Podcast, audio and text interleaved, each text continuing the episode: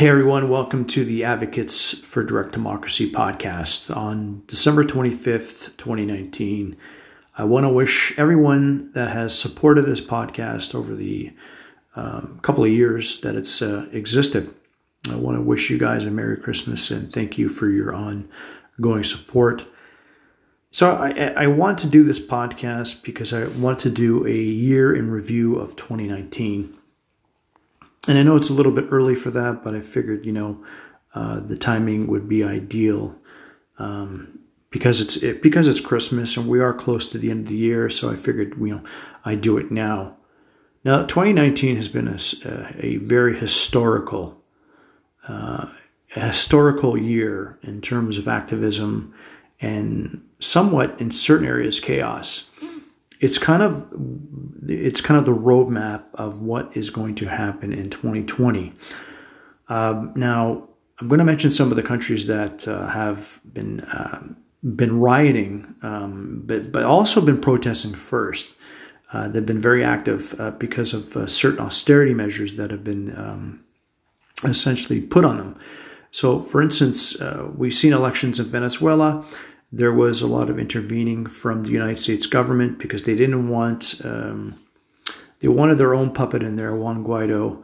And Nicolas Maduro is someone that they, they don't want to work with, and they were trying their hardest to get him removed.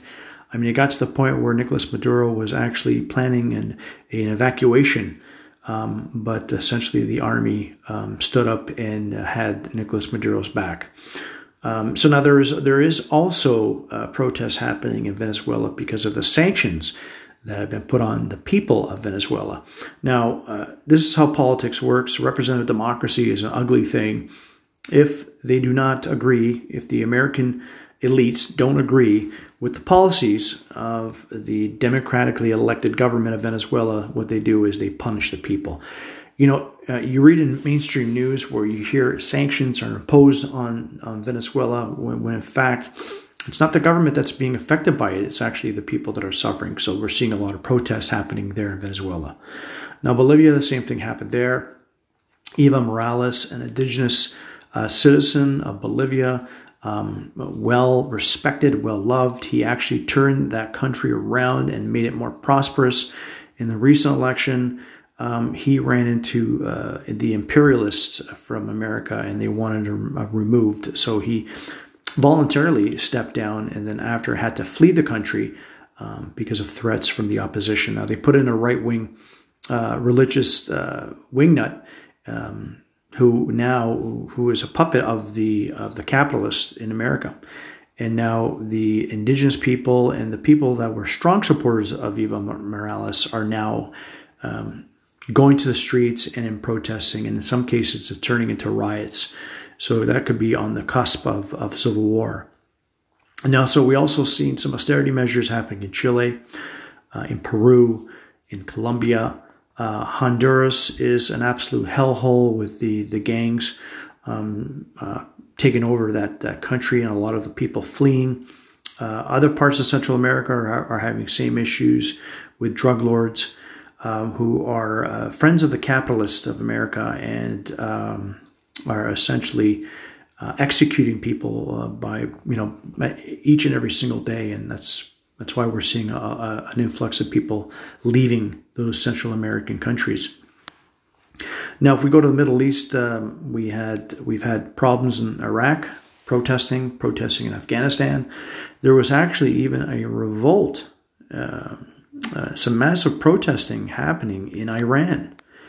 Uh, Sudan is uh, is um, in chaos with the continuous bombing from uh, Saudi Arabia. Millions of people are, are, are dying. Uh, probably thousands of people per day are dying in Sudan because of the heavy bombardment from from Saudi Arabia. So that's going on.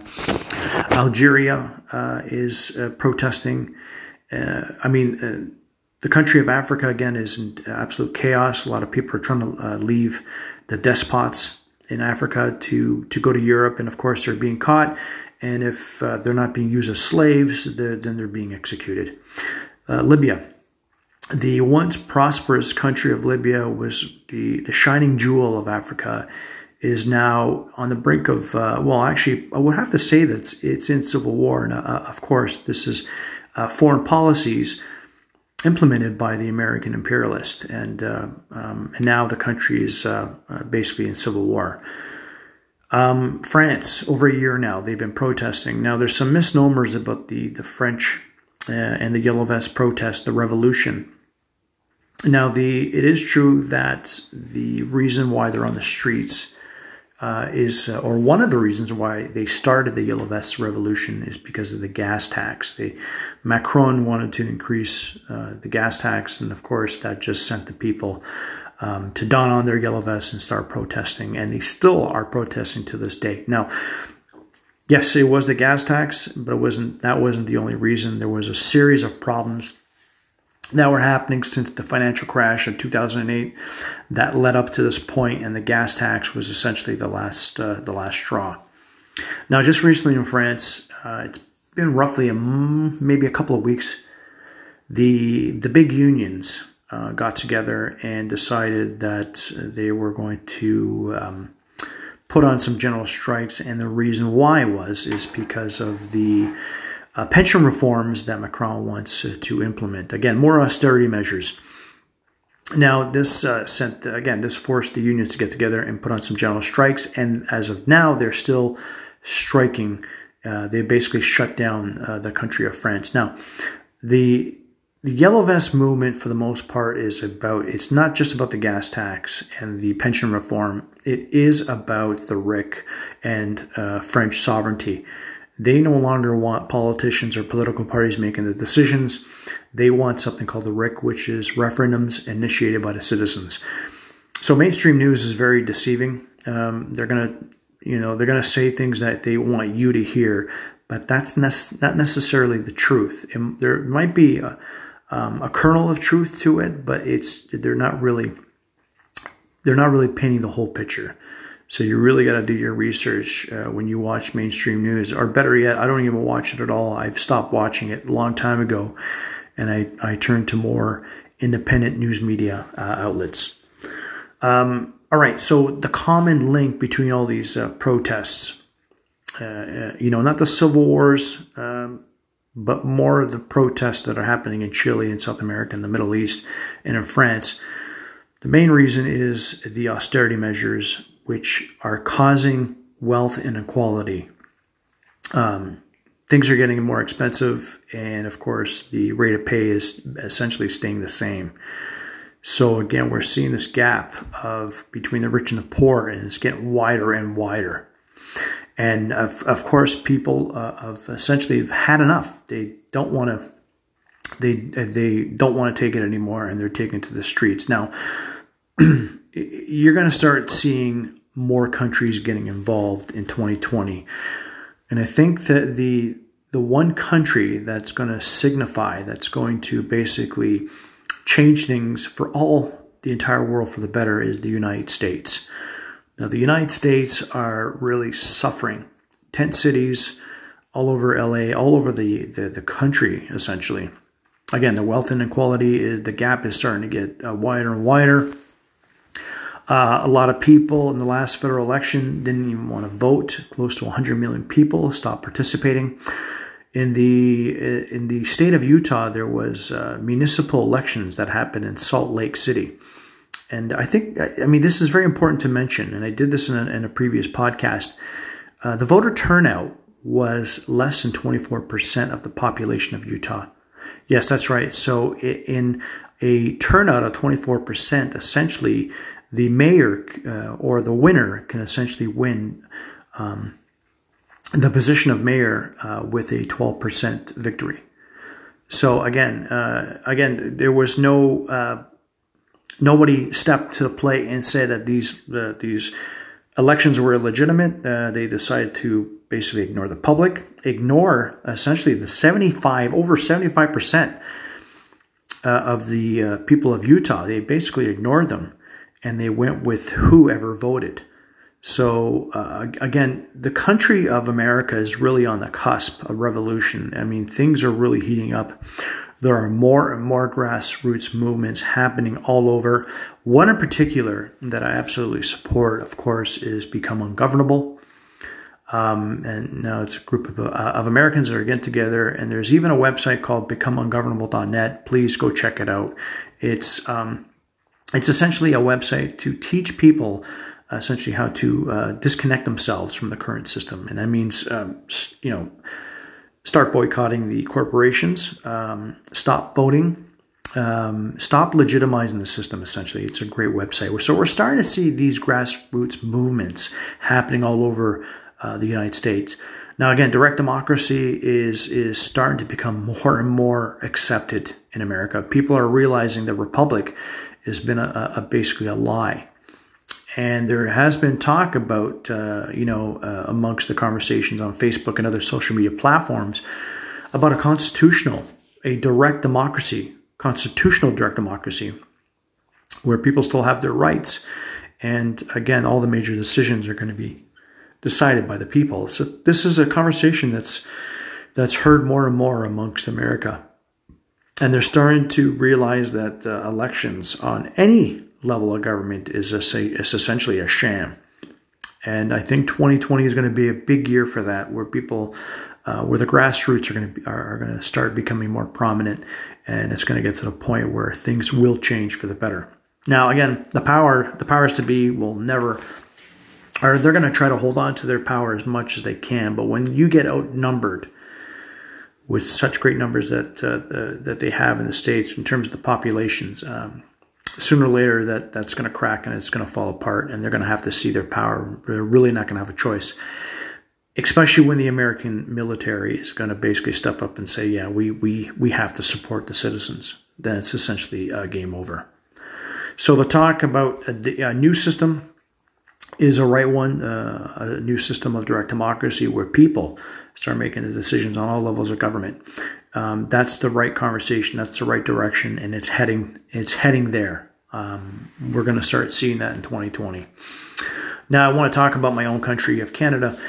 The last federal elections, um, we've seen Justin Trudeau win on a slim margin, uh, which which started a, a separatist movement out west amongst the provinces of Manitoba, Saskatchewan, Alberta, and British Columbia. Now, I don't have the exact numbers, but there was a Facebook page that started called Wexit.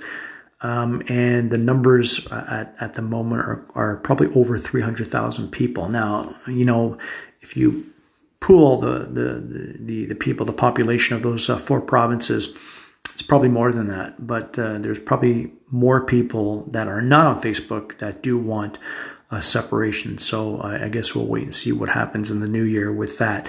Now, uh, you know, the great uh, premier of Alberta, Mr. Kenney, you know, they, of course, they voted him into power a few years back.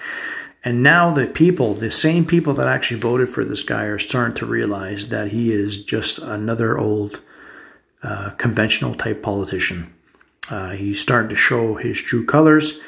And uh, again, I, I, hope people realize that voting for these clowns, um, regardless of what party they represent, um, is essentially um, a uh, an exercise in, in um, feudalism. It's essentially futile. Uh, no matter what know, you know, no matter what party you vote for, they're all going to act in the same manner. They all um, work for the same uh, donor, and that will never change. So people are starting to realize that. Um, it's actually worth to mention about the federal government, the federal elections. Um, the opposition leader, Andrew Scheer, he's the uh, leader of the Conservative Party, had to step down uh, because uh, he was apparently taking party funds and he was using that to pay for his uh, his children's uh, education. So he was sending his children to private school, but yet these are the same parties, the same politicians that criticize people or um, enact austerity measures and tell people that they can't have money for education. So again, it's just one big hypocrisy amongst all these these guys. Uh, they're all the same. They all work for one person uh, or a set of people that are, are basically big money people, elitists, whatever you want to call them. and that's not going to change. And again, that's why people are revolting, you know, all over the world. You're starting to see this happening, and more countries will join in in 2020. Um, I just want to, you know, I just want to end off by saying again, thank you for supporting this podcast. Uh, if you can, please uh, share it amongst your friends on different social media platforms. Uh, I want to start making a stronger presence in 2020 because I think it's something that um, is. I mean, it's going to be a a life changing year. 2020. It, it, it's it's going to be a change. We're going to start entering into a new paradigm. Now, again, there was a lot of grassroots movement happening in 2019 and even previously, where you know, working co-ops, direct democracy, uh, the Venus Project, you know, resource-based economy, all these grassroots movements are really starting to get they're they're they're starting to pick up um, and they're starting to be supported more because we know that the current paradigm, the capitalist system, supported by so-called representative and so-called democracy, is not working.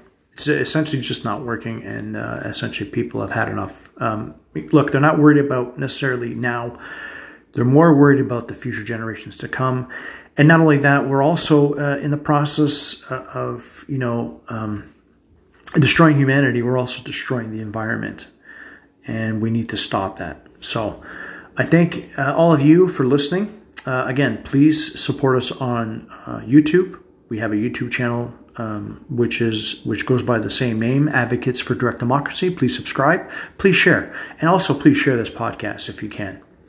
All right, guys, uh, here's to a prosperous and, and very happy new year. Um, let's support those grassroots movement. Let's start moving humanity towards the right direction. And uh, let's start supporting direct democracy. Take care, everybody.